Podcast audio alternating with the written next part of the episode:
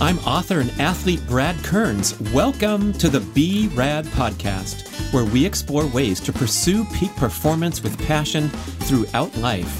Visit bradkearns.com for great resources on healthy eating, exercise, and lifestyle. And here we go with the show. Unfortunately, like when you get a positive test, they don't have to prove anything. It's on the athlete to say to like try to figure out what happened. And if you can't figure out what happened, then you're kind of just screwed.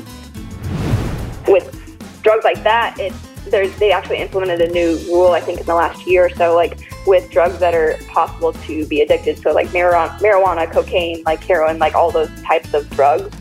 Um, you don't get a four-year ban. You get I think three months or six months ban or something. And at the end of the day, I don't think that it should be about the medals or records or times or whatever the places you run. It's just like I just want to do something that I love and enjoy and are able to put my energy towards that. Uh, I, I want to, you know, be at the end of my life knowing that I just did all the things that I love to do.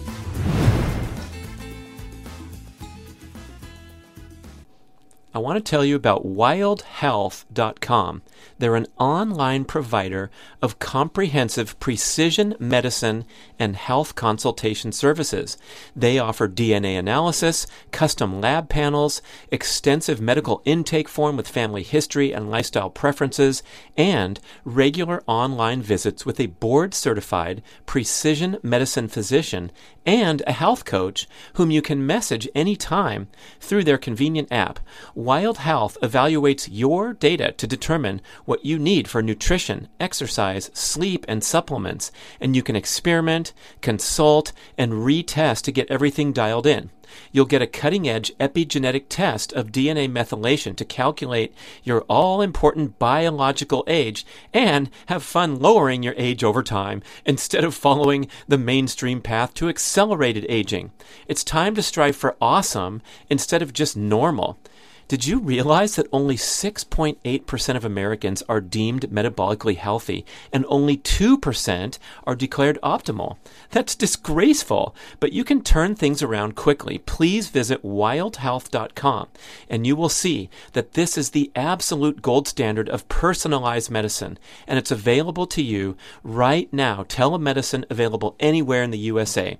Wild Health is generously extending BRAD podcast listeners 20% off the cost of membership. Just visit wildhealth.com slash Brad or use the code BRAD20 at checkout to get 20% off and start taking control of your health today at wildhealth.com slash Brad. Hi, listeners. I'm pleased to welcome to the show Shelby Houlihan, one of the greatest female distance runners in the world. She is the American record holder at 5,000 meters. She was fourth place in the 2019 World Championships at 1,500 meters, 11 time U.S. national champion, an extraordinary competitor. And it's going to be great to hear about her training, her focus, her dedication, her development as an athlete. But she also had a tremendous set setback that was highly publicized and extremely dramatic and very disturbing to hear the details of her doping violation. So, we're going to talk about her ordeal that she's been forced to reckon with and come to terms with and grow as a person through this uh, tremendous injustice that has been heaped upon her by the anti doping authorities in global sport uh, it's acknowledged that we have a massive problem in modern sport. We've had it for decades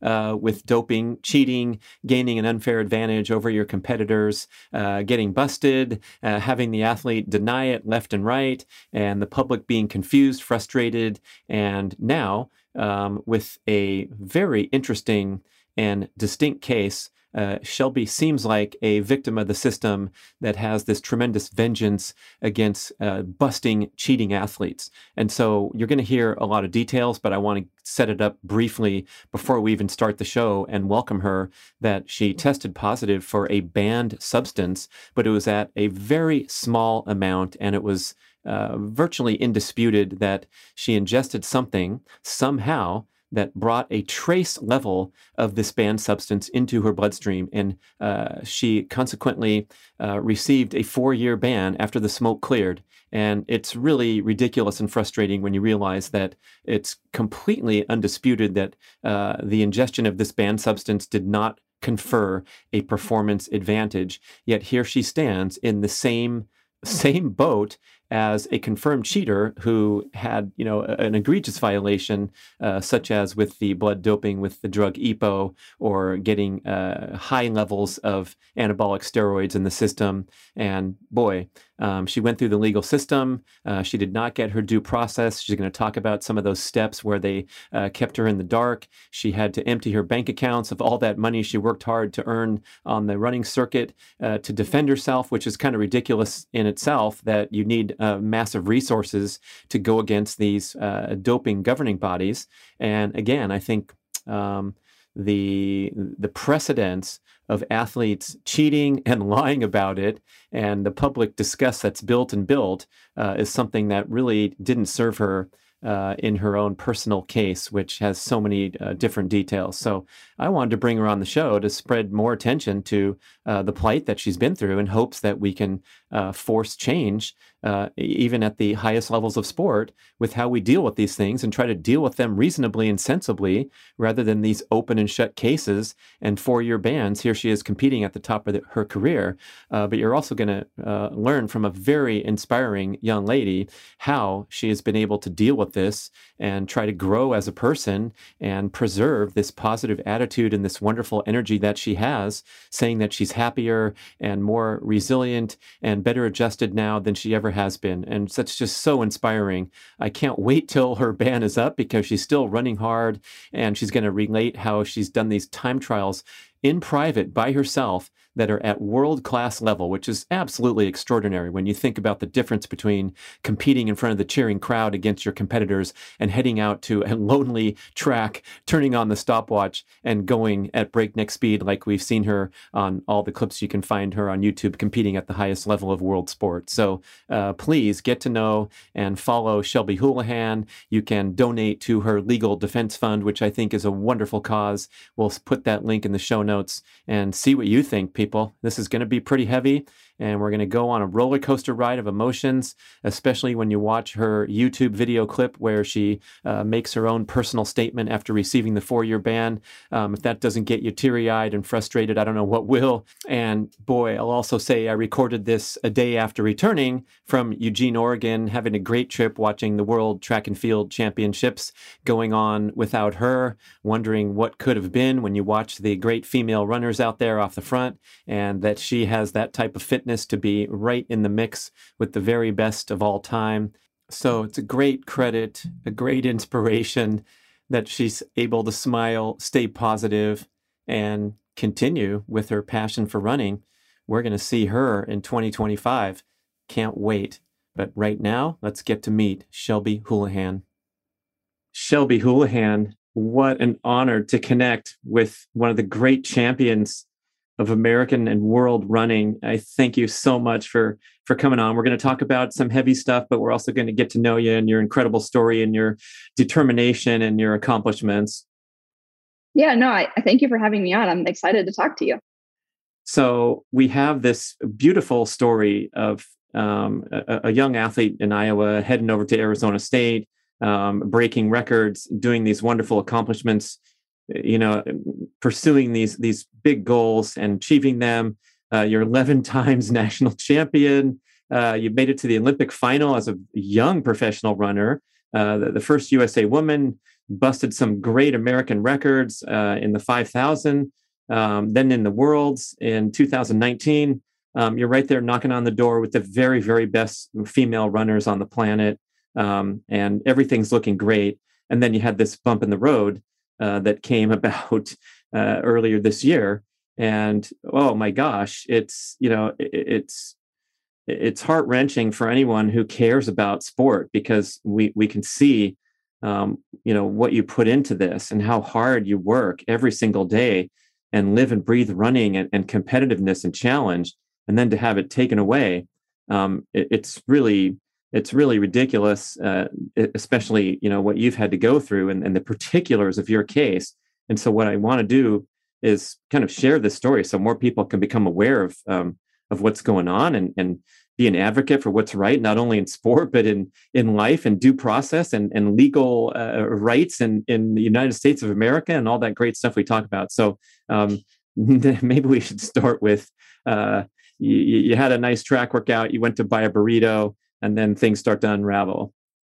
Yeah, yeah. I mean, let's address the elephant in the room, right? Um, no, I mean, yeah. So, I mean, the way that day went, I, I like basically we were gonna watch. I think it was like The bachelorette that night. So it was like me and a few of my teammates, and uh, I'm I'm like in, in my off season. I'm I'm definitely more relaxed. I feel like it's important for me to feel more like a normal person, so that I can like really laser and dial in um, during the you know the main part of the season. Um so yeah i was like i don't feel like cooking. I'm gonna stop at this food truck. And like it's they have great food. It's not too far from my house. And it was on the way to uh, my teammate's house where we were to watch. And so um, i met actually met her there at the food truck and we got we got some burritos to go and went to her house and we sat down and ate and watched the bachelorette and it was great we had a great night Um, and then, you know, fast forward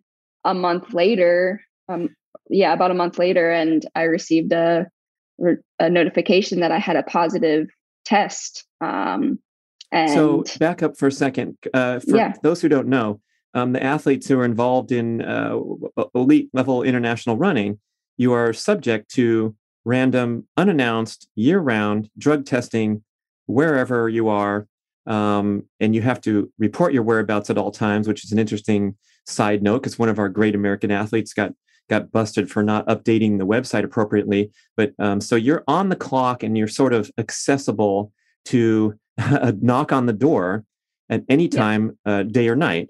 And so, was it the next morning that someone knocked on your door and asked for a sample? Yeah. So I had you. So as you you're in two different testing pools depending on you know your success as an athlete and i'm in both of them. So like i have to submit a um an hour mandatory like testing window where i have to be at this place where i say i am for an hour. Um and so mine i always set mine at like 6 a.m to 7 a.m and i'll update it wherever i'm gonna like be that night um or in that morning uh time window uh I like to just do it in the morning just because like it's kind of like nerve wracking to have to go to the bathroom in, in front of someone. So it's like easier for me to do that when I'm still kind of half asleep. Um, and I've gotten a lot better at it as I've gotten older and gotten used to it, but uh, it's just easier for me. I know I'm going to have to go to the bathroom at 6 a.m. because I'm going to be woken up by somebody. Um, and so, yeah, I, that next morning after after that bachelorette night, I got woken up at 6 a.m. for a drug, a random drug test, and um, you know, gave them the sample, had no problem with it, and yeah, then ultimately, fast forward a month, and I received that notification that I had a positive drug test from from that um, test on, I believe it was like December 15th. So it's an email or something, and then what's the next step? What are they telling you to do, or you go for a um, uh, a backup test or, or what's the protocol then when you when you get that that positive yeah. sample. Yeah so when you when you give the sample you're pouring it you have an a sample bottle and a b sample bottle and you're you pouring witness your, yourself. Yeah so i'm yeah. doing this all myself when i'm giving the doing the going through the drug testing process. I'm pouring um, urine in both the a sample and the b sample you know securing it and and so on. Um, and i also got blood taken that day as well. Um, and then, so yeah, once you once I got that notification of a positive test, it was kind of like, yeah, I mean, it, I was in shock. So I'm like, uh, like, is am I dreaming? Like, what's going on? And I don't know how I got this positive test. Like, I don't have an explanation for this. You know, I'm kind of freaking out because I'm like, what the hell is going on? They must have made a mistake. Like maybe they like mixed my sample up with another person's or like maybe they did the test wrong like something has to be wrong here um, and so immediately got on the phone uh, with my coach and i you know i was crying freaking out. I couldn't even like get it out for like a couple minutes because i just couldn't control myself. And he was like are you sure? Like uh, no like that has to be a mistake. And i'm like i don't i don't know what happened.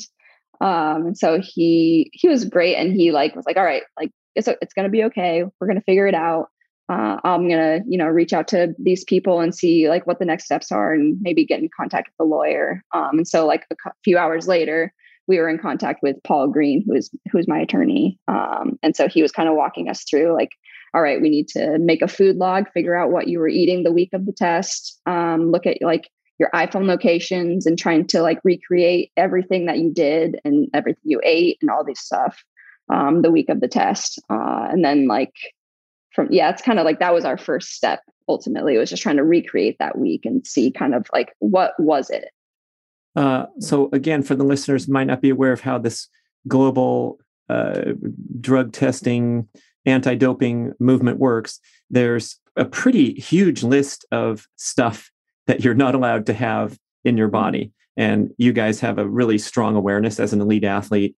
Um, you're obviously staying away from uh, doping protocols that will cause you to get busted and get a four year ban. And um, I think most people can uh, rest assured that the athletes are, uh, by and large, I don't know, I'm going to ask you that question of what, what you think the state of global uh, sport is, your own sport as well as others. But um, it, let's assume we're a uh, a clean living athlete who wants to play by the rules, you're trying very hard to avoid things that would trigger a positive test. And so, with nutritional supplements and things that are potentially uh, problematic, um, I, am guessing that you guys are extremely careful uh, with what you put in your body.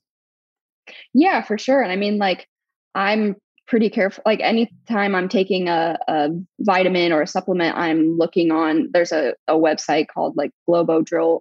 GlobalDRO. Um, so you can look at all the ingredients in that, and you can you can make sure like this is okay. Obviously, that's hard because if it's contaminated with something that's not on the ingredient list, you know, like that, you're kind of screwed there.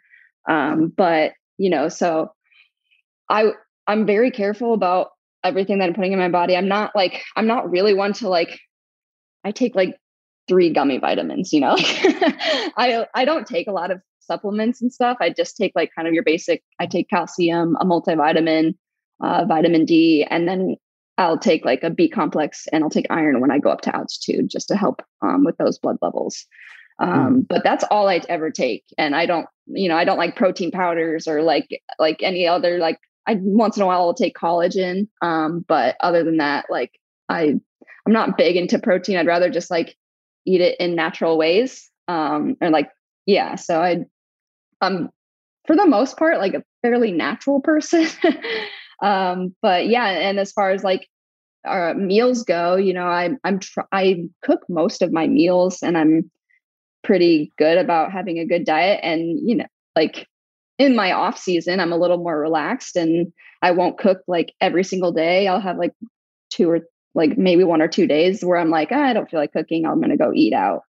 Um, and that's when I'll kind of splurge and I'll like get a Domino's pizza or I'll like go to a food truck, you know, like just like a normal person would. Um, and that's just good for me, for my mental health to just like mm-hmm. not feel like I have to just be on all the time. And unfortunately, you know, like you see other, I've heard other athletes that have, you know, eaten something that has been contaminated or taint, tainted and it's just like i don't think you really realize that it's possible and you're like that's you don't think like this might happen to me you know um unfortunately and now that it has i'm realizing how big of a problem that it is and uh, i think it does definitely is something that needs to be addressed luckily for those athletes they were able to prove where it had come from um, beyond a reasonable doubt. So, and they were dealing with um, some of them were dealing with USADA and not WADA. So, like, just to be clear, mm-hmm. I was dealing with the World Anti Doping Agency instead of just the US Anti Doping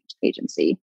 Um, and so, and why would yeah. that be? If you're an American athlete, wouldn't the first step be USADA stands for US Anti Doping Agency, WADA stands for World? Um, how did you jump to WADA?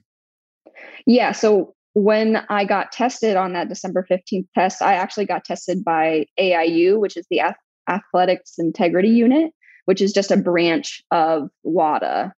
Um, and so, so because I got two, you're talking about being in two pools. Was that the US, the, the US guidelines and US responsibilities as well as the AIU? Um, yeah I mean, I'm who are the? not sure. Yeah, so so Uh, I mean- you're you're answering to everybody because you're at the, the the most Yeah. elite level, and so whoever knocks on your door, you got to let them in. Yeah, Yeah. so th- it, it could be either organization. So whatever, like if I got tested this this morning by USADA, I would only have to answer to USADA. That's their case, that's their test. But if I got tested by WADA or the AIU, um, I'm dealing with them. I'm not dealing with USADA because it's their test. So it's like two different testing organizations that are, or actually three different testing organizations that are testing you, and whatever their, it's like their jurisdiction basically. If that makes sense. It, it, makes sense, but it sounds extremely weird and um, potentially uh, unfair for the athlete, as we're about to find out. Yeah. Yeah. Cause I mean, you're kind of being subjected to different, almost like different rule, not like really rules, but like I've been told multiple times by, you know, the people at USADA that if this were their case, they wouldn't have prosecuted it. They would have handled it completely different. So like I just got really unlucky that it was the AIU and, and WADA. So it's So just kind of you- frustrating that it's not, you know, consistent. When you got that first email, did they um, inform you at that time that it was this particular substance called nandrolone? Yep. And then you had to go figure out. you got to watch your statement, people. I'm going to send you to the um, the YouTube. Um, you're going to try not to get emotional watching it because it was so heavy and, and made me cry. I mean, it was just you pouring your heart out. And um, I have to say, on that note, like you're you've been um, totally handicapped and hosed by all the athletes that have come before you that have been lying off their asses to protect themselves. And so now we here have someone. And if if you weren't believable in that video, and uh, all the times that you've talked publicly, I don't know, you know, I don't know what to think. I'd I'd put my um, you know, my, my dog on your case. Uh, that, that's that's how much I believe you. Uh, but again, when we're watching these hilarious press conferences from the old days, like Marion Jones, my favorite, uh, love her as an athlete, but uh, when she confessed and and she had that that epic line, what I thought was sports muscle cream actually turned out to be anabolic steroids. Like, yeah, right. You just improved from uh, you know 10.9 to 10.62 uh, in in you know in no, nothing flat. Uh, but anyway, because we have this public perception that's really um, disgusted with cheating and all these things that are floating around in um, you know the, the basic fan's mind um, you are stepping forward to the camera in this case um, with a, a huge handicap. And that's really rough. But as we get further into the details of your case and we talk about this agent nandrolone and the levels detected and all that stuff um, I, I can't wait for you to, to to lay that stuff on you because then it starts to get really ludicrous Yeah, for sure. And like, I mean, to what you were just saying, I'm I'm putting I've been put in this horrible position where, like you said, people hate cheaters, and like I I agree. I absolutely hate people that take shortcuts and like cheat other people out of you know records or medals or just like prize money because they're too selfish to like just work hard. Um, completely agree with you, but I've been putting put in this position now where like everything that I've worked for is up in uh, in the air and it's a question mark and people don't you know people are questioning my character and my integrity. And like i'm like uh, unfortunately there's been so many athletes before me that have just sat there and lied about it. And like i it just takes all of the weight away from like me saying that i'm innocent. And on you know on my end it's i think also created a distrust in in the anti-doping system in itself where now i'm looking at athletes that are saying i'm innocent and i'm like i don't know what to believe now. Like maybe you are you know like maybe you're also being railroaded by this system and like i don't it's just like it's creating such a distrust for me um and that's also difficult you know i just want to see it done right and i want to see the truth actually valued in this system um unfortunately like when you get a positive test they don't have to prove anything. It's on the athlete to say to like try to figure out what happened and if you can't figure out what happened then you're kind of just screwed. You know like i was kind of like given the task of figuring out where nandrolone came from and like maybe i'm like super naive with this stuff but i had never heard of nandrolone before. Um and so i'm i'm like reading this positive test thing and i'm like what the hell? Like i don't even know what this is. Like what's how did this get in my system um and i'm like googling like can nandrolone be in like meat like is it like another meat like tainted meat case um and I'm like looking up other athletes that I know have tested positive. I'm trying to like figure out what they test positive for. Um, but ultimately, you know, it's just like I've been put with the task of trying to figure it out. And when you're starting from nothing and you have no idea where this came from, it's just like it feels like this mountain yeah. where you're just like, all right, like I gotta test all my vitamins. I gotta like test everything that I ate. Like you're like trying to backtrack and figure out what happened. And um, yeah, I mean, all the the only thing that the anti-doping agency has to do is just poke holes in whatever you're coming up with. And if they can do that well enough, then you're kind of just out of luck if you can't actually prove it. Yeah, and it seems like there's the point where we go off track from sensibility and reasonability because wasn't it also true that the the levels detected were infinitesimal and uh, uh agreed by experts that it wasn't really helping you become a superhuman female athlete.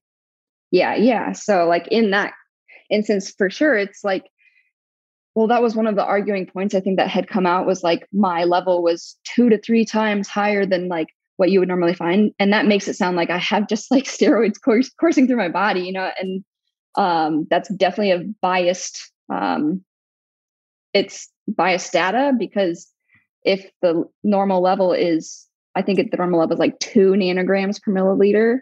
Um, and nanograms is a billionth of a gram. it's very small.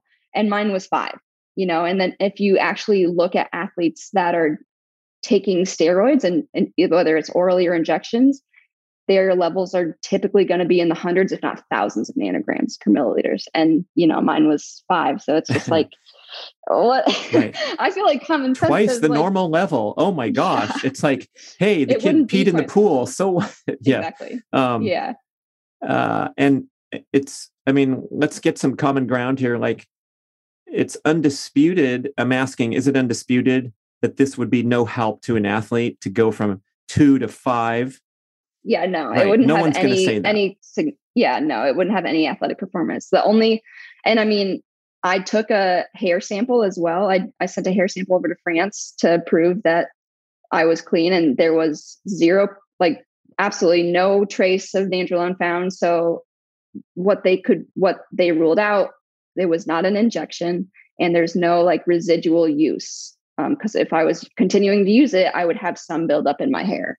And so right. basically, you tested, um, you tested clean right before and shortly yep. after as well. Yep. You did another yep. drug test, right? Yep. Yeah. Okay. And I that was before I even was notified. So I mean, oh, you had another test before you were notified.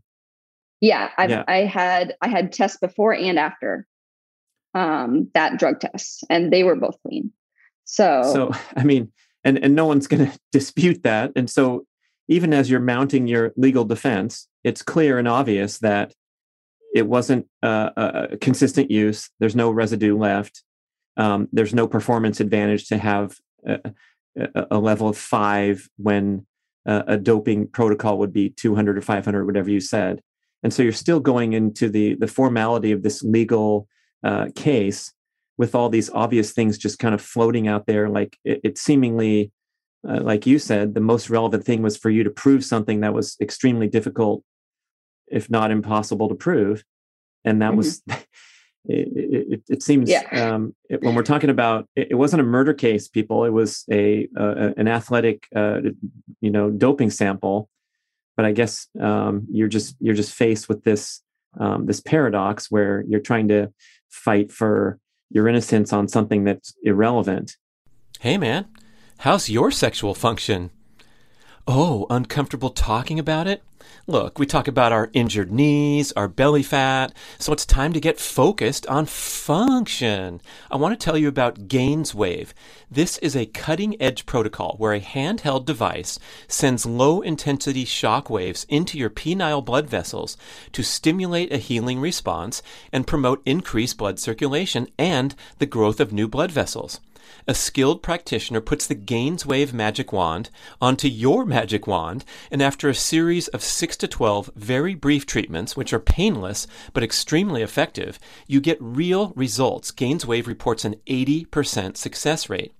Now, we know that popping pills is a popular penile protocol, but when you're working with clogged pipes, you just get a temporary band aid effect when you take prescription drugs.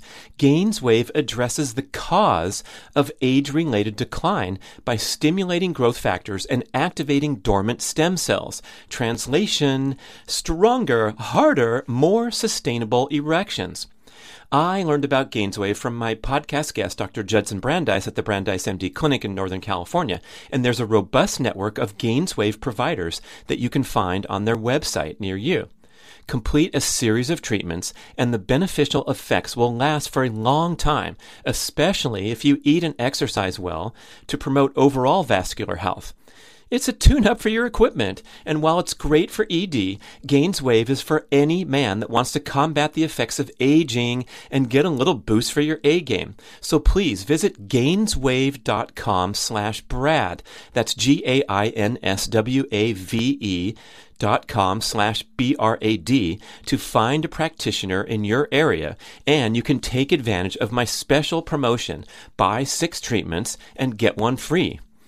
You have nothing to lose and lots to gain from gainswave.com slash Brad. Mm-hmm.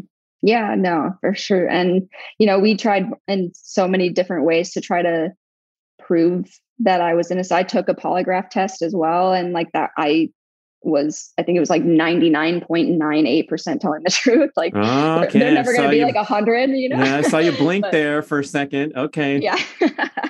yeah. And anyone that like sits there and says like you can just easily pass a polygraph test has never taken one because those those are really nerve wracking. And I don't know how anyone can just trick that. Um, but I certainly like that was my first time ever even like dealing with that in any sense. And like that was kind of terrifying, honestly. But um, yeah, I mean, we took the polygraph test. We we hired a private investigator um, to investigate the food truck that I had eaten at, and that meal was ten hours prior to that test. And if we're, you know, really what we were able to find out is that if you're cons- basically nandrolone can naturally be found in pig offal, which is like like pig stomach and intestine, like just like um, that kind of stuff. And we figured out, okay, this food truck that I ate at 10 hours prior serves that. I didn't, I personally didn't order that. I ordered a carne asada burrito. Um, but when I think back and think on that day, it was way greasier than normal. And uh, I, me and my teammate could not finish that burrito. And like, that's pretty abnormal of us not to be able to do that. It was just very rich. Um, but you know, we are putting salsa on every bite. I didn't even think like, oh, maybe I got the wrong burrito or anything like that. It just wasn't a thought. I just knew that, oh, this is a great tasting burrito. And so I ate it. Um, but yeah, I mean, we knew that that food truck served pig offal. Um, mm. and we knew that, you know, when you ingest pig offal, the if it has nandrolone, then the that level can be at its peak in your body 10 hours after you eat mm. it. And so like that was like a coincidence in itself. I had 10, I ate this 10 hours before this test. Um, so. so you guys are cooking these uh, th- ideas up and trying to mount a legal defense. Yep. And um, there was was there any type of um, option to um, have a have a conversation before the courtroom, so to speak, where you said, um, I have no idea how this stuff got in. I'm going to go looking around, but can I just say that I don't know and it's a low level and get a one month ban like Sha'Carri Richardson did for smoking weed? Or is this just um, locked down that you're facing a four year ban because this trace amount of something is in your bloodstream that you really don't know for sure how it got in? Yeah. So, like, I don't I don't believe that if I would have gone to them and said, "Hey, I just don't know where this came from," it would have been any different. I think I still would have received a 4-year ban. And in terms of, you know, Sha'Carri's like with drugs like that, it's they they actually implemented a new rule I think in the last year or so like with drugs that are possible to be addicted. So like marijuana, marijuana cocaine, like heroin, like all those types of drugs. Um, you don't get a 4-year ban. You get I think is it 3 months or 6 months ban or something and and you if you go through this like class for it um if you mm. get caught you can you can take this um Anger like class or whatever or yeah. basically like that yeah. yeah. and like you can get your band reduced Um, and I think she got hers reduced to one month, and, and it might be three months. I think. Um, so that's like kind of a whole different ball game um, as far as her case goes. But yeah, I mean, they don't have that for for Nandrolone. You know, it's you know, if I even if I went to them and said like, "Hey, I'm not, I just don't know where this came from," uh, I think they, I still would have gotten a four year ban for that. Yeah. Now you did have a um, sort of a a plea bargain offer that you mentioned of of swallowing a three year ban instead of four, which yeah. seems like kind of um, uh, in in poor taste, as a lot of things in the legal system are and I can uh, I can I can see why um, you turned that down. But now, uh, in in reflection, realizing the whole thing was so ridiculous and ludicrous, and that you're fighting for your innocence on something that doesn't even help you. Even if you deliberately took a, a nandrolone eyedropper uh, that night, because you know it, it doesn't matter anyway. Um, what are your mm-hmm. reflections now on how the whole thing played out? You know I, I definitely like i don't really have any regrets of what happened like i just i felt like we were making the best decisions that we could in the moment and like it's easy to you know think back and like maybe we should have gone this route or maybe we should have done this instead or like uh you know i when i was offered the three year instead of the four year like even now even knowing how it played out i still would have done the same thing. I'm you know, like because the three year would have put me in for the next Olympics. I would have been able to do the 2024 Olympics and I would have saved every, like, all of the money that I've spent um, trying to defend myself. And I, that for me, that just like when they offered that, and that's protocol, I think they typically do offer that to athletes.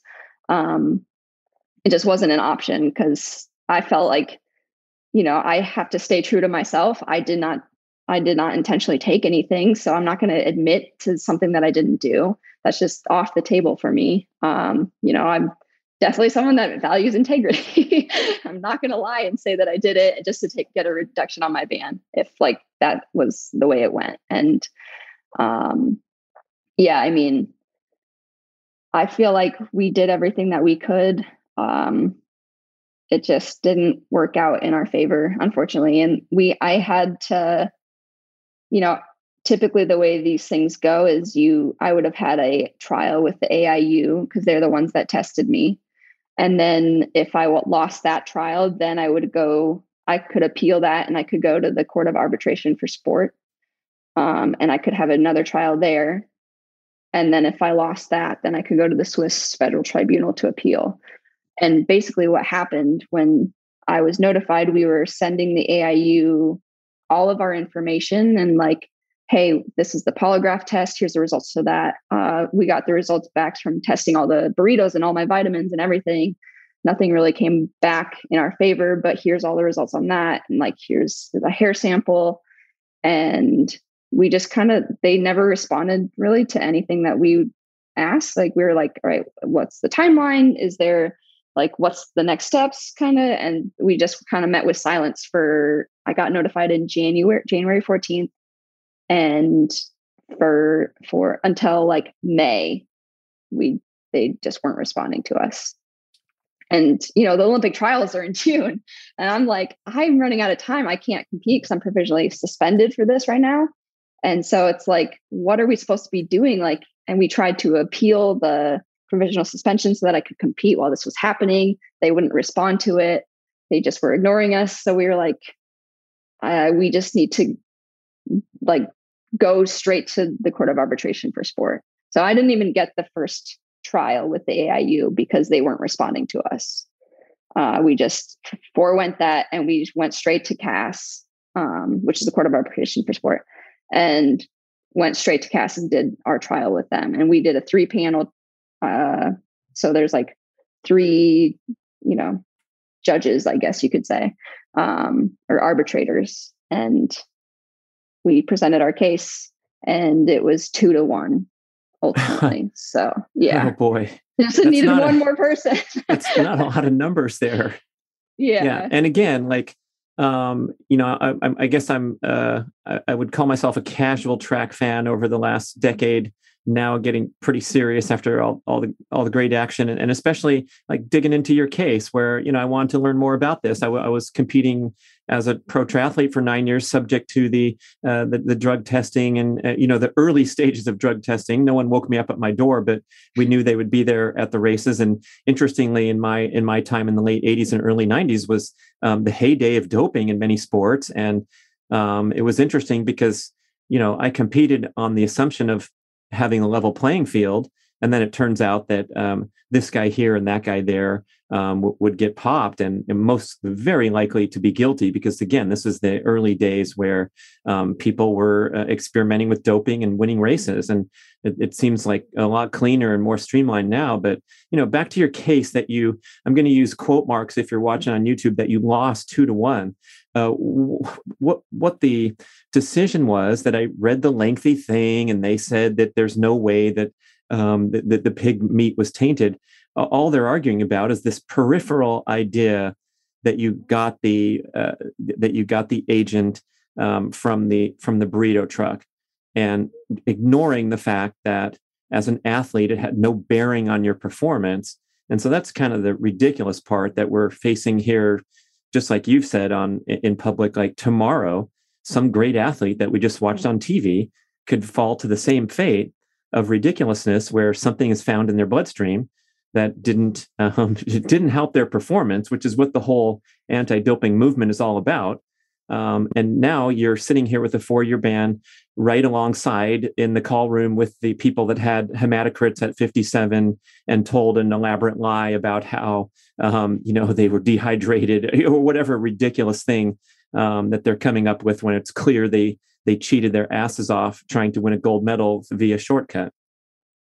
Mm-hmm. Yeah, yeah. I mean, it's yeah. I think it's just like really frustrating to have gone through this, especially like it, I just feel very helpless, and you know, like I, it's more like what what do you need from me? Like anything that I could do, I would give it to you to like try to prove this. Um, but and the way that I thought the the anti doping process worked was like i mean from the get from the get-go as soon as we found out it was just like it'll be okay they'll figure it out like i've done nothing wrong so they'll they should be able to see that and everything should be fine and this should be over in you know a couple months hopefully. Um and it just wasn't at all what i thought it was. And you know we were set with the task of trying to figure out what it was. And like you know i was like you know they're going to come in and like investigate my life and like figure out everything and nothing happened. And it was just like like what's going on you know? I would have felt better if they had come in and like F- fbi forensics like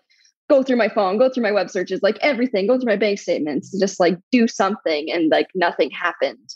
And so like I think that was like the most frustrating part too, is just like it wasn't at all what I thought it was. And you know, right. I mean, uh, a real doper is going to be Venmoing their drug dealer and all, all kinds yeah. of stuff they found out. I mean, come I'm, on. Yeah. I'm sure yeah. it's hard to like really like get people, you know, I'm sure they're very careful, but like, I don't, I, I just felt like if you just tear my life apart like you find nothing and like i i just like would have felt better about that happening than just right. like nothing and you know i mean it's it's frustrating that my case you know had such low levels where it was possible that this was food, food contamination it fell in in the range of of that and it said that in the technical document like if it's you know less than 10 nanograms and like the 13 delta c values was in like i can't remember like negative 15 to negative 25 or something then it is possible that it's pig offal ingestion. And my ranges were like 5 nanograms which is less than 10 and i think my delta c value was negative 23 which is between negative 15 and negative 25 so it fell in this possibility that I ingested something and it was just completely ignored. And that was really mm-hmm. frustrating. Mm-hmm. We asked, like, hey, we would like a pharmacokinetic analysis done um, to prove that this is endogenous, which meaning like naturally, it's like from pig offal or like something else, you know, or exogenous, which is like steroids and like injection, like stuff like that, like just synthetic. And we believed that the pharmacokinetic analysis would prove that. And when we asked for them to do it, they were just like, no, we don't have to do that. It's not required. And so it's just like, it just felt like every single, like every time we felt like, okay, this test maybe will help prove it. It was just like, nah, we don't have to. And that was really frustrating because I'm like, you don't value the truth. Mm-hmm. Like, like if it's gonna give you the truth, shouldn't you like want that? But you know, if it was if it did end up being endogenous and like pig offal, then it would the burden would have had to be, been on the AIU mm-hmm. to prove that I intentionally ingested it, and they didn't want that burden because they already had the positive test. That's all they needed. Mm-hmm. You know, that would have been more work for them if I had if they had done the test, and um, I don't think they they wanted to do that work. Um, so I mean, it's just like there's a lot of things I believe that happened within my case that just it's just not right. Like it's just the easy way to do things and it's not the right way to do, to do things and i don't agree with that at all so yeah and again i imagine everyone working in this career field in the anti-doping realm um, I've seen these uh, these public figures like uh, Jeff Novitzky and Travis Tygart, and um, you know it's a tough job. I, I think they're um, a certain personality that that is attracted to that thing. Um, but it, I detected a little bit of um, sort of this um, kind of a vendetta type of mentality where they wanted to go and bring down the mighty empire of Lance Armstrong. And of course, um, they did honorable work and they they did um, you know trying to advance um, fairness in sport. Uh, but I'm also wondering, I don't know if, if you pick up any of these vibes where it's more about like PR uh, promoting fair sports and looking good and beating these drums, saying we are so tough and so strict, and we wake people up at 6 a.m. and we test the crap out of them. And it's maybe more about that, and maybe with some little ego sprinkled in about how many busts that they had successfully in, in 2021 versus someone who's fair and reasonable, like a proper uh, representative in the legal system.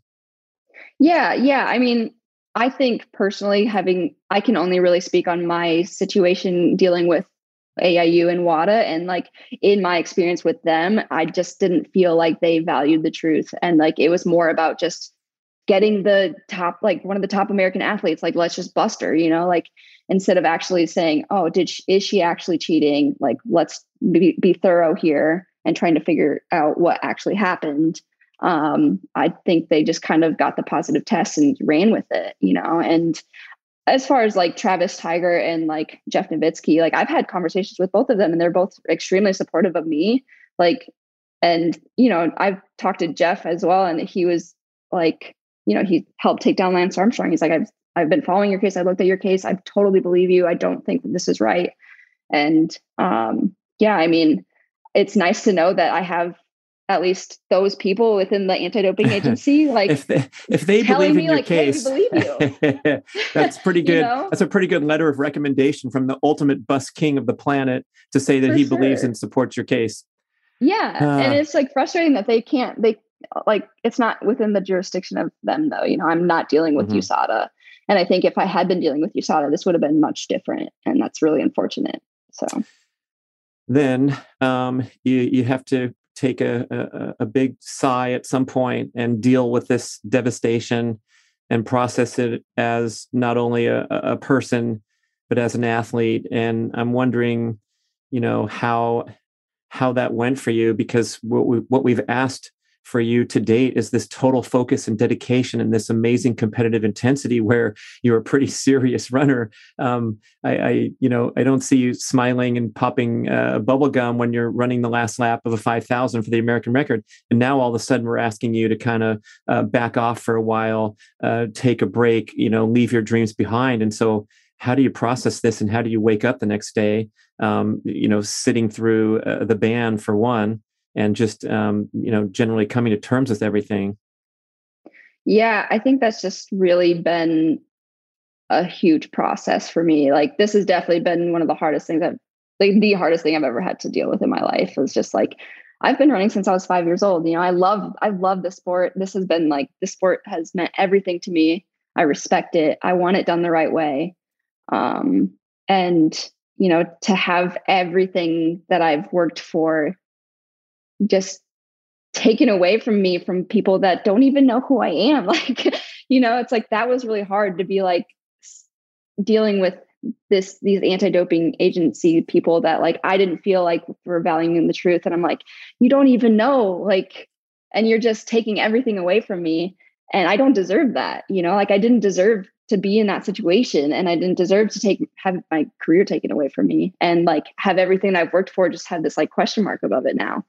Um and well, so that was just um, like I mean there there are some haters I guess putting a question mark on you. Do you feel like that's out there? I've also seen a tremendous amount of support and that's wonderful. We love you Shelby. Keep it up. Uh, keep fighting all that. But I am wondering about those um, those haters, and everyone's entitled to their opinion or to uh, to attach a question mark to someone who tested yeah. who tested negative before and after the test of a trace amount of something that doesn't help your performance. But how do you process that kind of um, a- attention from people that are uh, misinformed, unfair, and whatever you want to call them? Stupid. Yeah, that's that's yeah, that's definitely been a process for sure. Because you know, like last year when this like this happened i learned that i was banned for four years last summer last like june um i think it was like june 11th and um you know i think right away the amount of support that i got from people was like because uh, that was like the biggest like terrifying moment for me it was like everyone's going to think that i cheated and like everything that i worked for is just like gone and um and like being able to like see how much people were like, this is BS, you know, like there's no like the, the amount of support that I received was helped so much. And like people were reaching out and texting me and sending me Instagram messages. And like it was honestly like very, it, it was help, so helpful. Um, and I do think there are a lot of supporters, and it's just like the the haters have they just like really want to be loud you know? So like i've have gotten a lot of like really horrible messages and like people constantly you know commenting on my instagram and saying terrible things and like you know like just admit it already and like all this stuff. I'm like you don't understand. I'm telling the truth. Like I, there's nothing to admit. Um, oh but, but again you know, i mean i'm i'm i don't i don't want to sound like um, a, a stick here but admit what I mean, yeah, yeah if I you mean, took an eyedropper full of five, level five nandrolone going from two to five, what of it? And th- I think that's I mean, the part that I, needs to get like, out.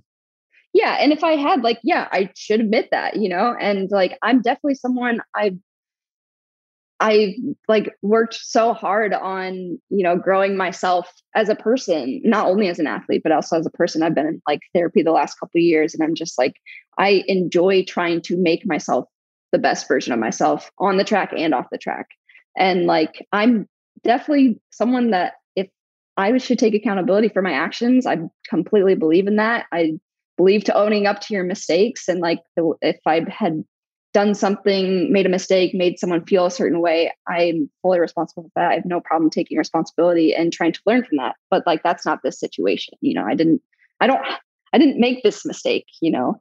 Mm-hmm. Um, and so like, I think that's frustrating for people to like just assume that I did. And like, I don't know, people can be really mean. And I think that was also just, uh, it was a process to get through. Actually, when I first um, announced that I deleted my social media, I gave my password to my sister and I was like, just kind of monitor this. Uh, and if there's any like good, really good messages, would you mind sending them to me so I can like feel good about everything, you know? Mm-hmm. Um, but I didn't look at any really negative things.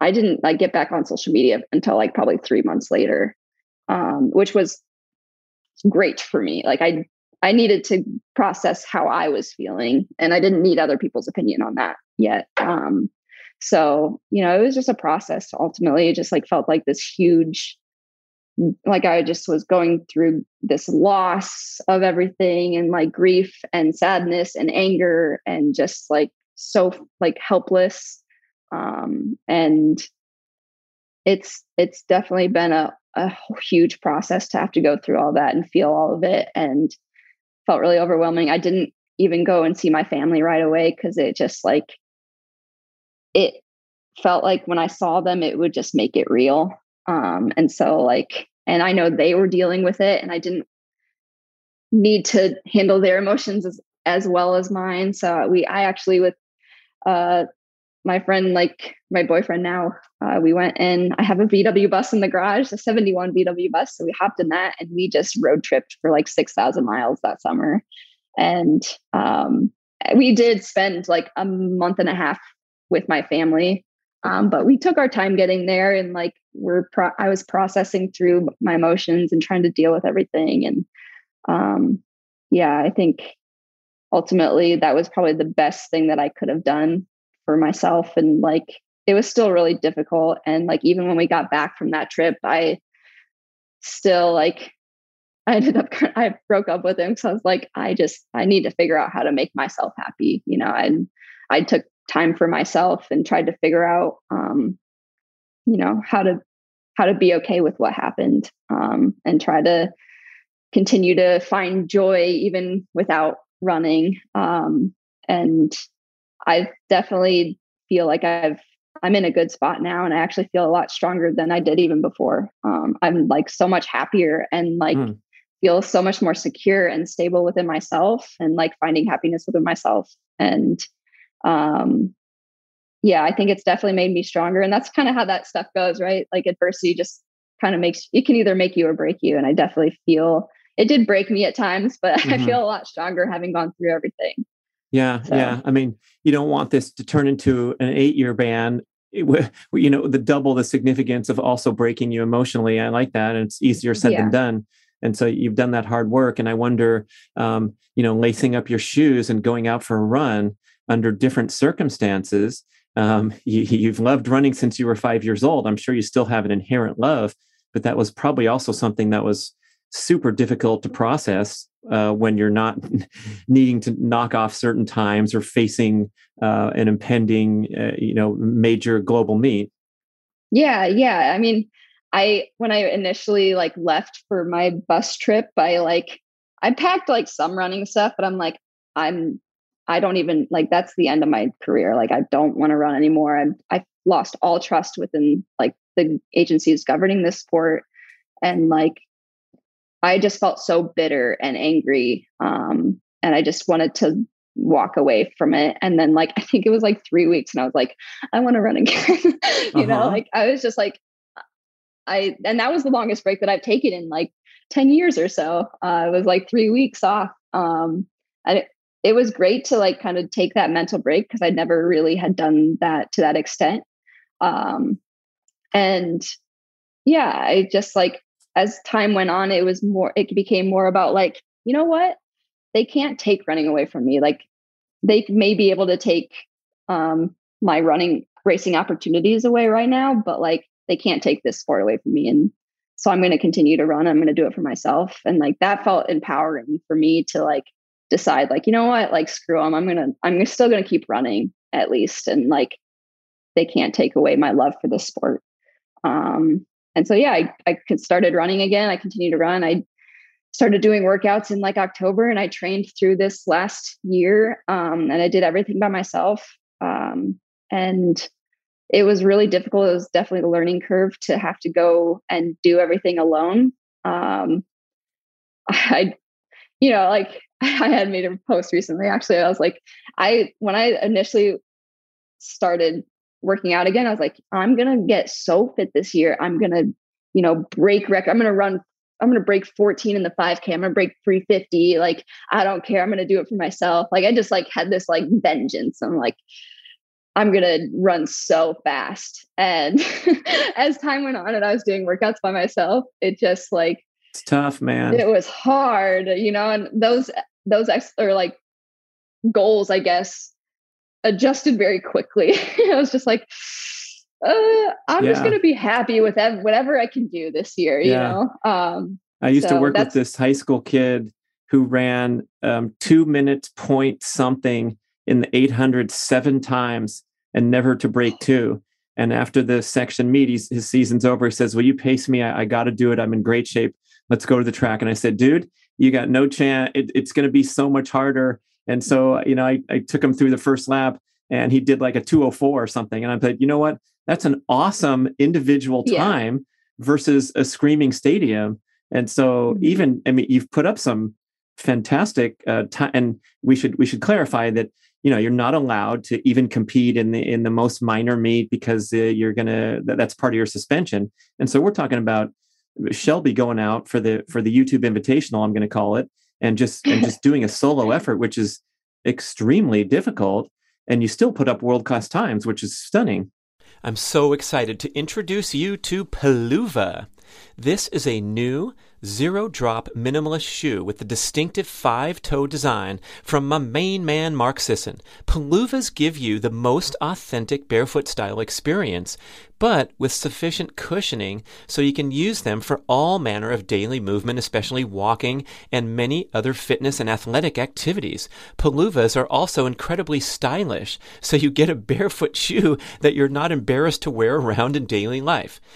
It's been so cool to see the popularity of minimalist shoes grow over the recent years, but Peluvas are a step ahead of every other zero drop wide box shoe because of the critical feature of individual five toe articulation, a separate slot for each of your toes. This allows for correct dynamic movement of the foot through the walking or running stride, which is impossible when your toes are encased into a single box, even a wide box. Well, you might know that minimalist shoes have faced controversy in recent years for causing injuries from inappropriate use. So here is the big picture mission. We want to get you walking in Peluvas, living in your Peluvas, going barefoot in your home or other safe areas as often as possible.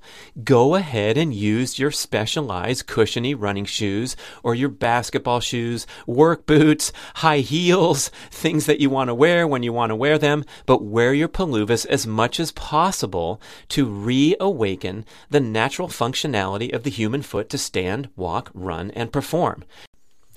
Do you want to try a pair? I'm certain that when you put them on and walk around, you are going to quickly realize that these are the most comfortable, natural shoes that you've ever worn. They are designed to feel like you're, quote, walking barefoot on a putting green please visit peluva.com. That's P E L U V A and use the code Brad Podcast and get 10% off your first pair.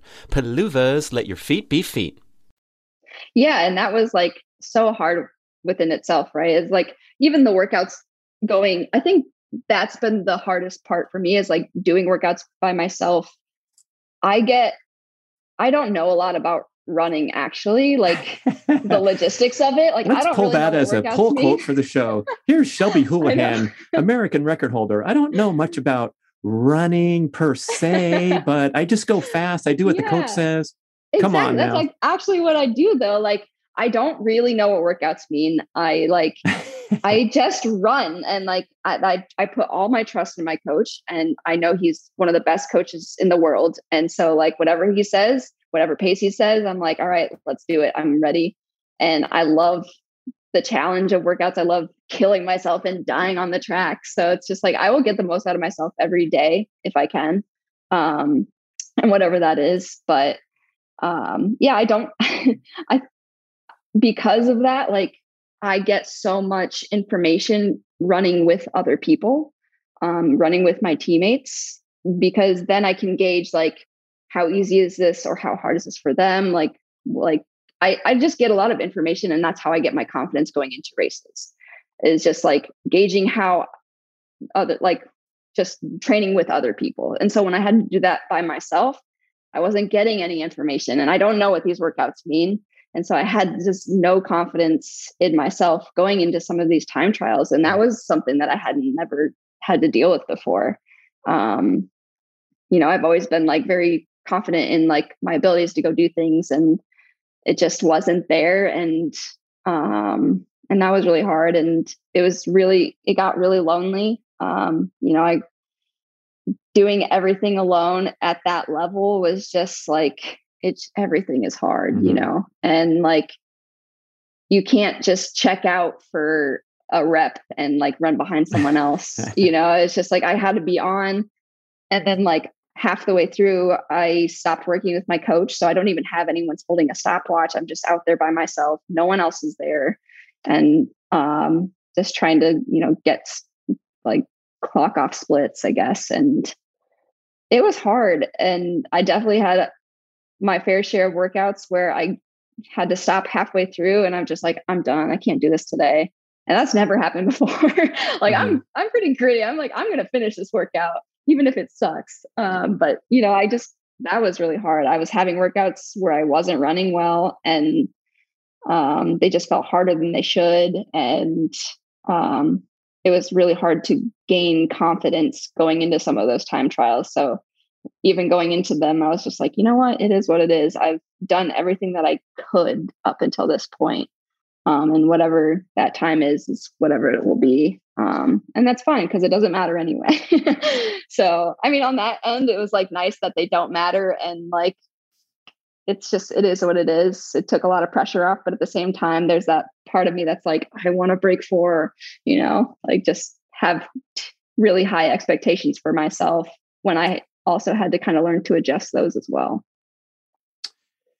Well, I mean, that's the, um, I guess part of this could be the central governor theory at work, Dr. Timothy Noakes, where he proposes that the brain is the ultimate arbiter of fatigue, oh, yeah. not the peripheral. It's it's not really that your muscles got tired in the home stretch. It was that your brain was slowing you down to protect you from, you know, the hundred degree heat on the track or whatever. And in your case, you're not able to play off all the external uh, variables and uh, motivators, which would be your teammates in a workout or your competitors in the race. And so um, I think you're like transcending what's competitive sport into this this individual experience, which is I, I wonder if you know this has ever been done on a on an elite level. It's an amazing experiment. You should have some PhD students out there going, okay. Um, what can this what can this girl do by herself? I mean, it's it's like there there's there's no precedent for it. Yeah, no, it's it is really hard, and like I'm really proud of what I built, what I have been able to do by myself. Um, I haven't I haven't run the times that I like really wanted to. I, I really wanted to break four this year. And I was like, so I ran 401. I was like really close and I knew I had more in there. Um, but so just, listeners, it, this is the 1500 meters she's talking about. And these yeah. are international caliber elite times that could win um, a, a, Diamond League meet and so forth. I mean, it, it's it's it's really it's it's astonishing that you're able to do that by yourself. And so I'm I'm going to give you a lot of credit for getting not anywhere near. I mean, the, the, other six seconds that you're off your PR or whatever is entirely attributed to the, the screaming crowd in the stands. Yeah, and, and I think that, competitors. That, yeah, that's where I've had to adjust the expectations because, like, that my mind doesn't work that way. I'm like, if I'm in shape to run 357, I'm gonna freaking run 357. I don't care if there's no one in the stands. Like, I'm gonna get this out of myself. And so, having to adjust those expectations, was like pretty difficult. It was just like, all right, yeah, there's no one here. Like, I just have like one person holding a stopwatch. Like, all right, it's fine. I like, I'm happy with that. I did everything I could, but like, yeah, it's hard to eh, like accept that I'm, I think I'm in 357 shape and it's just not happening. And that's really frustrating for me. Like, there's just like, I can't switch that off. Um, and I'm really good at getting the most out of myself. So it's just like, I completely agree with you on the governor thing. Like I definitely believe running is 90% mental. Um, and I've, I have a, I'm really good on the mental side of things typically, but this year has definitely been the most challenging in, in terms of that. So. Well, you reminded me of that Yogi Berra quote, the, the famous baseball guy. Um, he said, um, um, baseball's 90% mental, mental and the other half is physical he was the master of all these malaprops. But yeah, you, you, basically you you set a world record for a, a 1500 meter time trial. I, I, don't think anyone's ever gone faster by themselves. But um, in terms of your, you know, the guidelines that you have to adhere to during your your suspension, you can't officially train with other um, international runners. Is that is that true, or, or, what are you allowed to do and not allowed to do? If you if you happen to uh, bump into a group of elite female athletes uh, doing a track workout, could you jump in, or would they uh, would they uh, frown upon that kind of thing? And same with the coach and what kind of relationships can you cultivate and how can you uh, train according to um, uh, guidelines?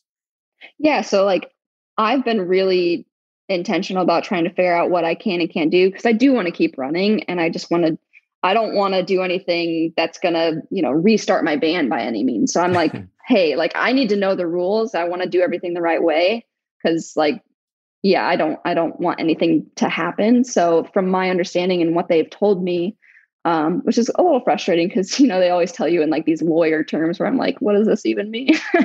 but um, from my understanding and what they've said, it's you know I can't work out, I can't go to like a official like scheduled practice. I can't work out my teammates because their Bowerman Track Club is part of it's a USATF affiliated club. Um, and so I can't work out with them. But you know, if I go and see people out on a run, that should be fine because like you can't like just keep me from running with my friends, you know. Um, and they've said that that's fine as well. Uh, I just can't go to like a official practice. Um, and even like for these time trials, I can't have a USATF athlete uh, pace me or anything like that. So I, as far like I just really have to stay away from uh, like USATF affiliations, um, like national affiliations. And even if it's like a kid that runs and he's just a part of the USA triathlon, like, like I, he can't even do that. Like it's just like no national affiliation. Um, so it definitely like diminishes the pool of possibilities of people that I can work out with and like, you know, can help. Um, but as far as like the coaching goes, I, for a while, I was um, still having my the same coach, um, Jerry, and I was just paying him separately as an individual athlete. Um, and we got that okay. That was fine. Um, unfortunately, you know, like some things happened, and about halfway through this year, we decided maybe it's just best just because everyone's kind of freaking out about every little thing and it's just best if we just kind of you know, maybe you don't coach me anymore and I go and do my own thing. Cause I just, I think the hardest part about this whole thing is like, it doesn't just impact me, you know, it impacts everything that everyone that is associated with me. And that's, and, you know, I know my teammates have got a lot of criticism and like questions about their performance. And like, I just, it, that's definitely the worst part because it's just like, that's not fair. And they don't deserve that I didn't deserve this in the first place, but they certainly don't deserve that.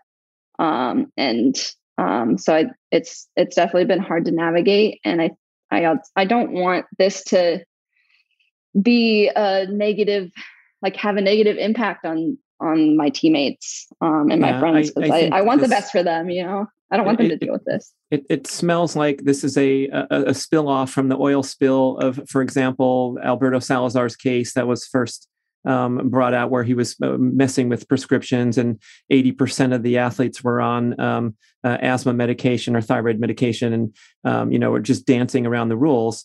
And that, that, you guys are based in Portland, right? Uh, mm-hmm. Same area, so it seems like again you're um, tainted by association with ridiculousness that preceded you, and and you and your teammates um, are all you're doing is uh, breaking records and um, promoting clean sport, and in your case, uh, paying the price for that and tremendous dedication to clean sport. But I, I certainly wouldn't, um, yeah, I wouldn't spend too much energy on that. And if there are haters out there, um, after listening to the show, I think they'll be set straight that um, we're, we're talking about a completely different issue than actual doping and cheating in elite sport.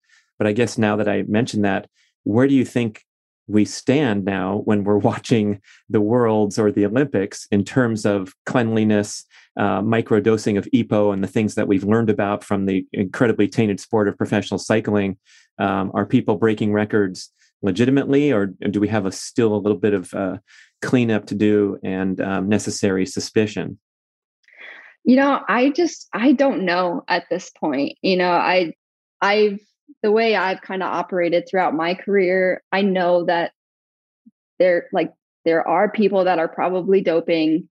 I just don't I'd rather be naive to it personally and not think about like are my competitors cheating? Like maybe I think they maybe are or like cuz then I feel like if I assume that they are, it's almost giving myself an excuse to not beat them. Um, so I just don't think about it. I'm just like, you know what? at the end of the day, I have to go out there and I got to try to beat them regardless. Mm-hmm. And I'm not going to like assume someone's cheating if I don't know that. Like that's not my place to judge that. Um, and so I try to treat everybody the same and like everyone's clean. Uh, I mm-hmm. try not to like really put a lot of judgment into that and not only for them but also for myself because I I want to get the most out of myself and I don't want to waste energy thinking about that, I guess. Um, yeah, that's good, Shelby. I, I felt the exact same way because when these suspicions started to arise in our sport, um, I, ne- I believe it was necessary to become naive or oblivious to it because otherwise you're giving up a handicap at the starting line, looking over yeah. and going, uh, this person uh, looks like uh, they're in superhuman form. Uh, however, then I had to process the reality that uh, around me, this this um, people were uh, stealing money out of my wallet by by cheating in sport. And I know that some of your peers, whatever we want to call them, some other elite female uh, performers have spoken out or uh, felt differently and been more demonstrative about, let's say, accusations or whatnot. And, and so I'm wondering, like, behind that answer, if there's anything more there when you're looking at um, a female breaking the world record in your event and dropping a 156 coming home, which is good yeah. enough to win a gold medal in 800 meters in most Olympic games. And she does that after running a couple laps at a high speed. Um, and you're you're knowing that these records that are broken uh, or breaking records from the rampant doping era of the East Germans in the 80s. Um, I'm personally going to uh, raise my eyebrow a little bit, but I always like to give the athletes the benefit of the doubt but at your level, I'm wondering it has to float in there at times when you're mm-hmm. giving your heart and soul to the sport and potentially getting uh, getting cheated. Yeah, no, I mean, kind of exactly what you said. I definitely have those moments where it's like kind of questioning. I'm like, oh, I don't know, like, and it's it's hard to watch things like that where it's like, I don't think I could do that. And but then I'm like, you know, just because I can't do it doesn't mean someone else can. So I'm like, I also like try to remind myself, like, don't like you don't know, don't judge it. Um, there's, you know, there could very well be more talented people than you and like capable of some something greater. Um, and so like just because you can't doesn't mean they they can't. Um, but you know that it definitely there's definitely times where there is a question mark in my mind. I just try to kind of like let it float through um, and not put too much weight on it. But it is, it's sometimes some of these performances, it's, it's hard to completely believe them. Um, and, but, you know, yeah. but at the same time, I'm like, I, I want to because then it's making the sport better. And like, if they're running faster times, then it's going to make me run faster times. And like, even if maybe they're not doing it the right way, I know I'm going to. And so, like, if they get caught or whatever. And like, you know, like just for example, me getting fourth place in Doha, you know, I'm like, I laid it all out there. I know I did it the right way. And like, I hope if anyone was cheating at all, like I, I that they could get, they would get caught and like, then I could get upgraded to a medal. And like, it sucks that that moment would have been taken away from me in that, at that time. Um, but you know, I, I try not to really put too much stock into mm-hmm. thinking about it and thinking in that way. I just want to hopefully try to believe that everyone has the same morals.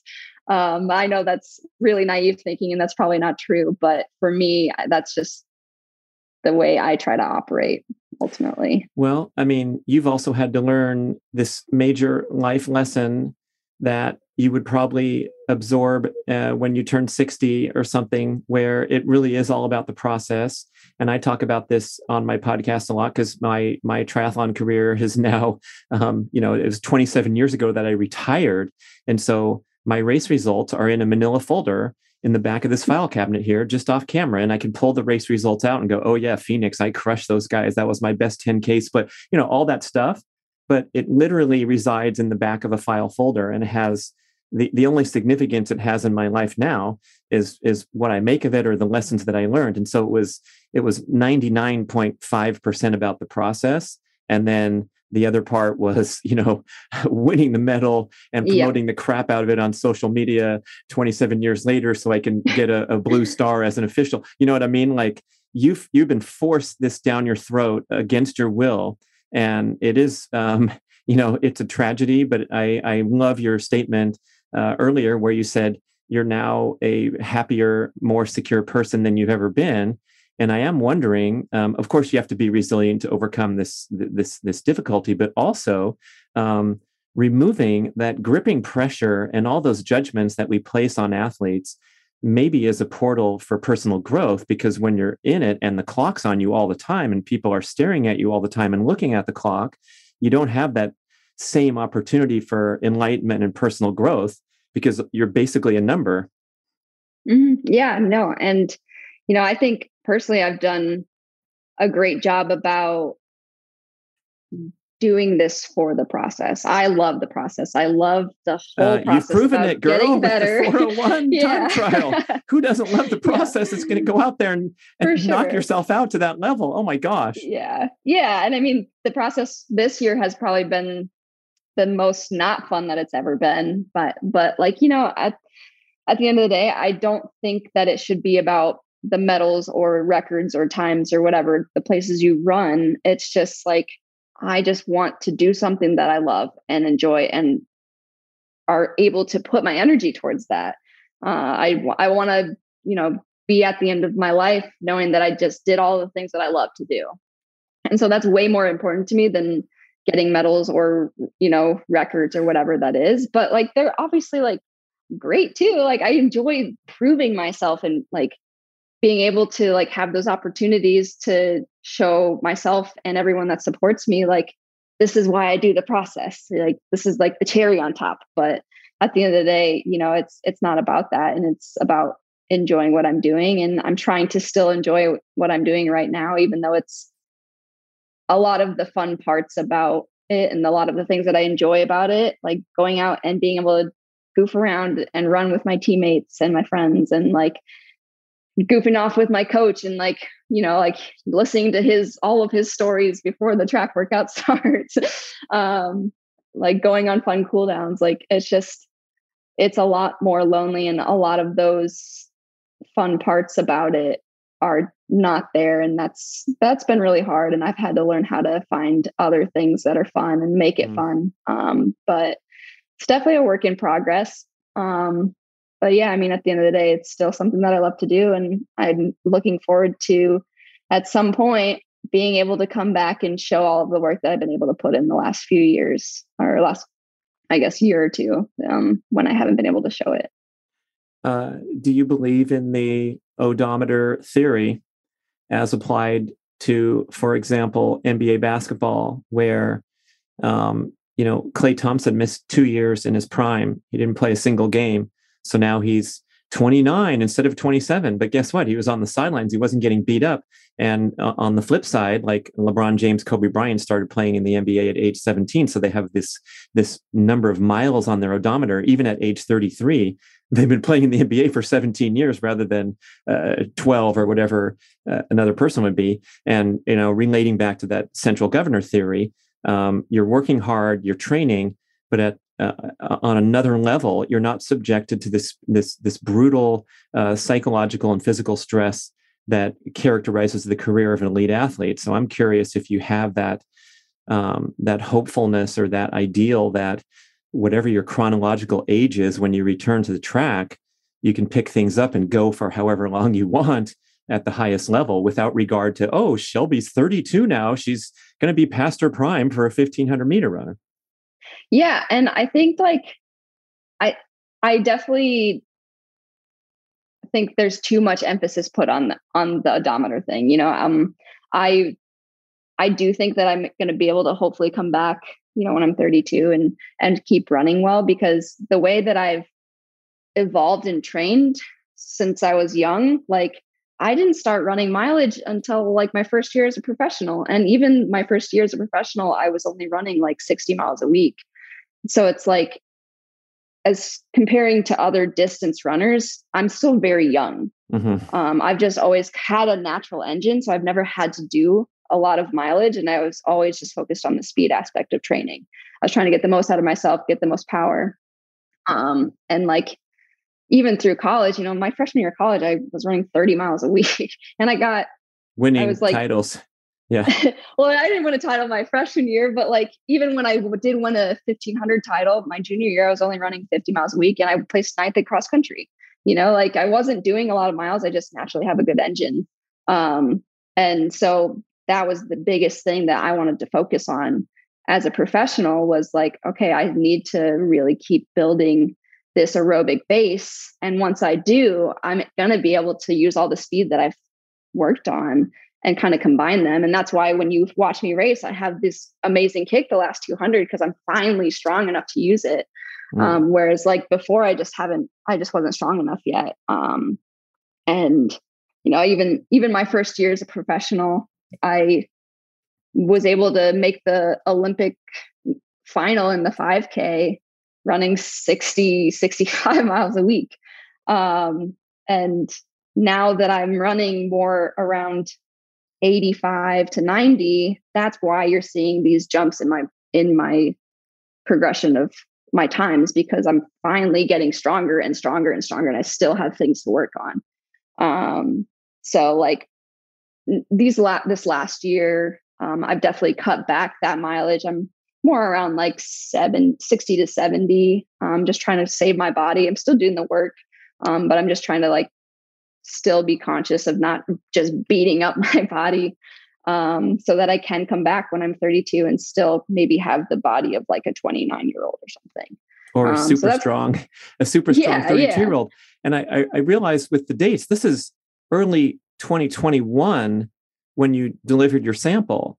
So uh, we're in 22 now. We're coming up to the halfway point. Time is flying. Yep. We're going to see Shelby back.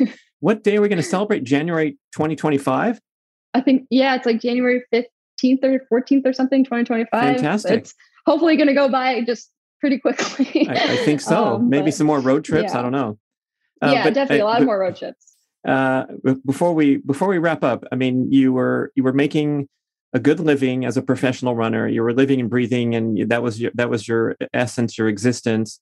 Um, then you had to cough up a lot of legal fees, which is a really strange element of the anti-doping situation, where now the athlete is compelled to um, to, to to take the burden of proof on.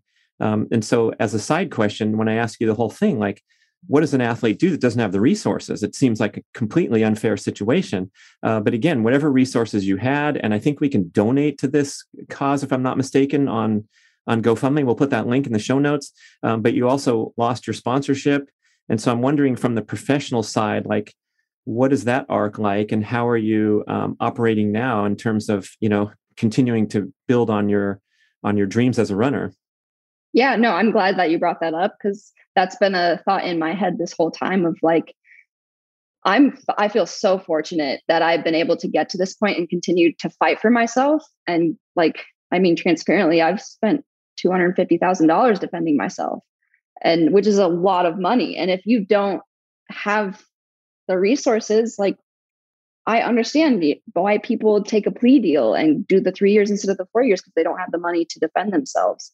And like and then it makes me wonder like how many people that admitted it are actually innocent but they just were kind of railroaded because they couldn't defend themselves you know? Like i it's definitely a problem and it's so unbelievably expensive to do that and to defend yourself and go through that process um like i i definitely think there's some needs to be something done in that aspect as well. Um i don't really know what that is but it's it's sad to know that maybe you know people that go through this just don't have the means to defend themselves and they're forced to maybe accept a plea deal or just i mean and that's a four year ban is a can be a career ending ban you know and then like you're just forced to just kind of go away and um but yeah i mean that's that's been a huge toll on me financially like the the gofundme i put up has helped so much, like truly helped so much. Um,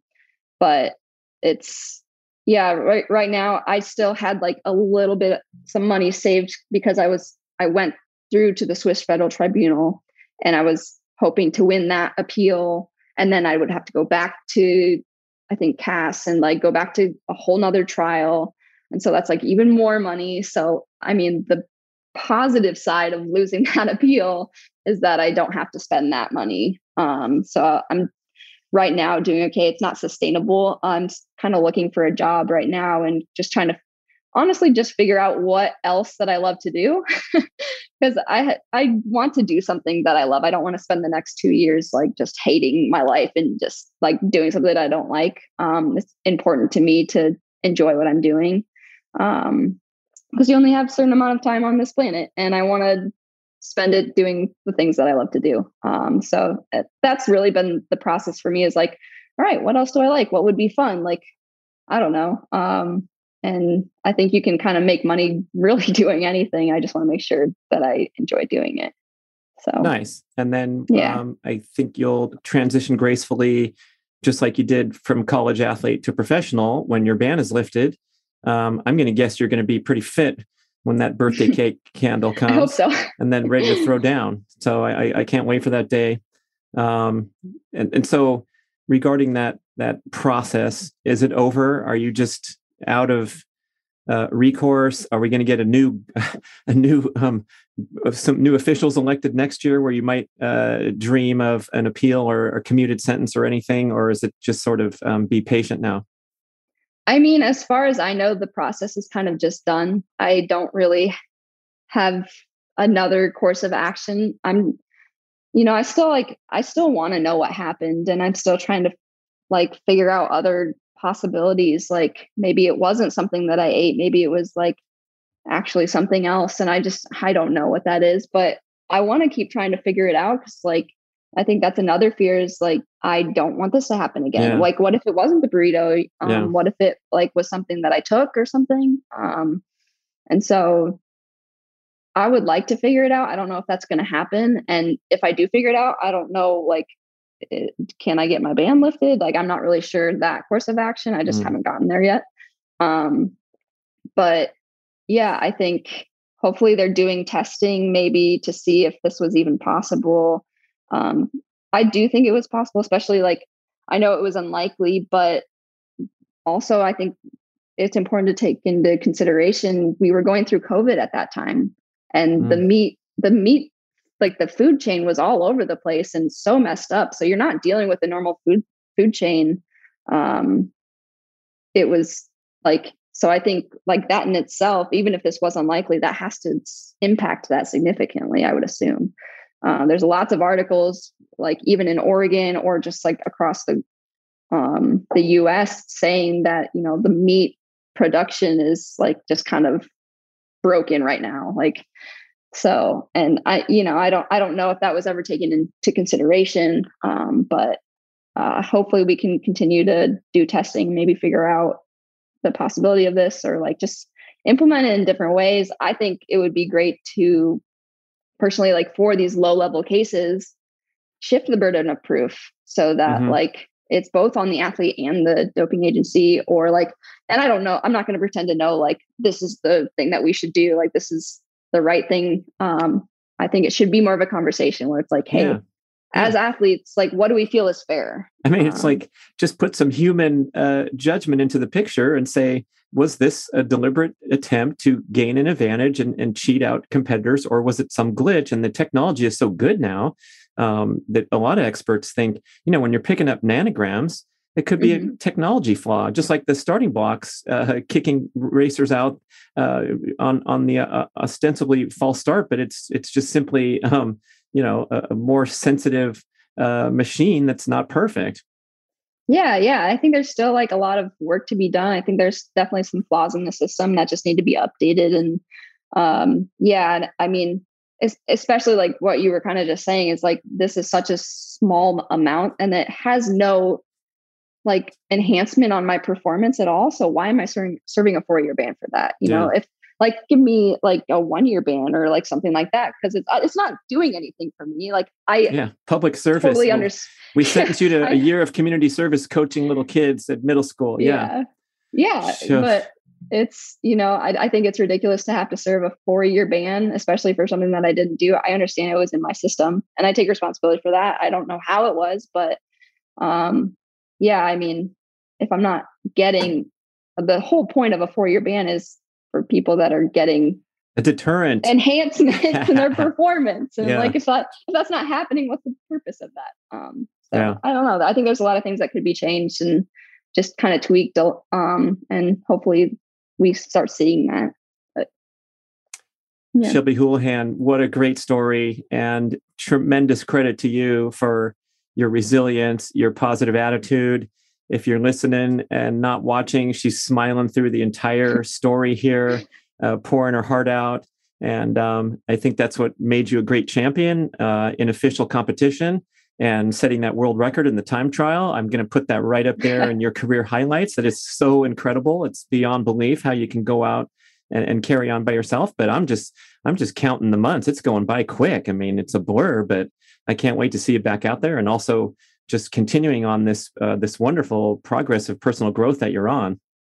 Yeah, no, I appreciate you giving me the opportunity to tell my story and get the word out there. And I've had a great conversation with you. So thank you.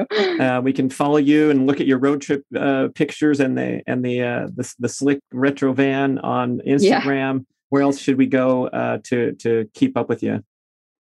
Yeah, I mean Instagram's definitely. I'm I'm horrible at social media, so I'm like don't. I'm not on it all the time, but it's definitely the best way to kind of keep up to date with what I'm doing. Um, but um, I have a website, clearshelby.com, which has a lot of the information about this case. Um, obviously, it's a little biased. It's in my like my viewpoint of it, um, but I do think there's a lot of good research and like good information there if you want to dig a little deeper. Um, yeah, so those kind of those things.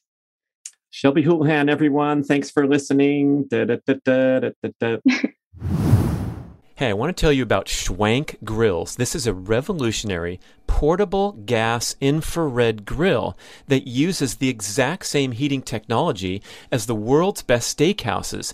You heat up to 1500 degrees Fahrenheit to grill the juiciest steak you've ever tasted in as little as three minutes. Can you believe it? That's right. You do not have to go to those crowded, noisy, super overpriced steakhouses anymore when you have the same technology in your backyard.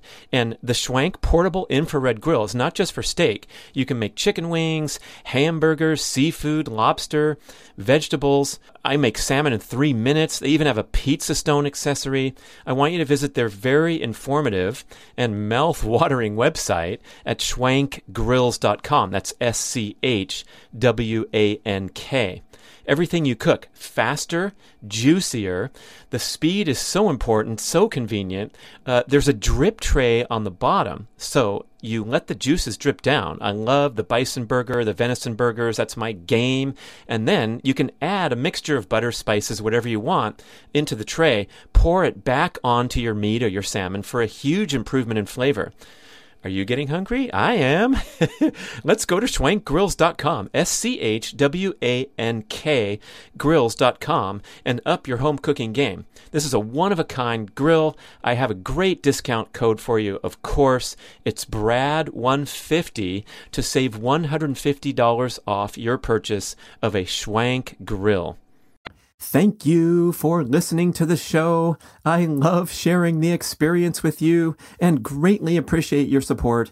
Please email podcast at bradventures.com with feedback, suggestions, and questions for the Q&A shows. Subscribe to our email list at bradkearns.com for a weekly blast about the published episodes and a wonderful bi-monthly newsletter edition with informative articles and practical tips for all aspects of healthy living. You can also download several awesome free ebooks when you subscribe to the email list. And if you could go to the trouble to leave a five or five star review with Apple Podcasts or wherever else you listen to the shows, that would be super incredibly awesome. It helps raise the profile of the BRAD podcast and attract new listeners. And did you know that you can share a show with a friend or loved one by just hitting a few buttons in your player and firing off a text message? My awesome podcast player called Overcast allows you to actually record a soundbite excerpt from the episode you're listening to and fire it off with a quick text message. Thank you so much for spreading the word.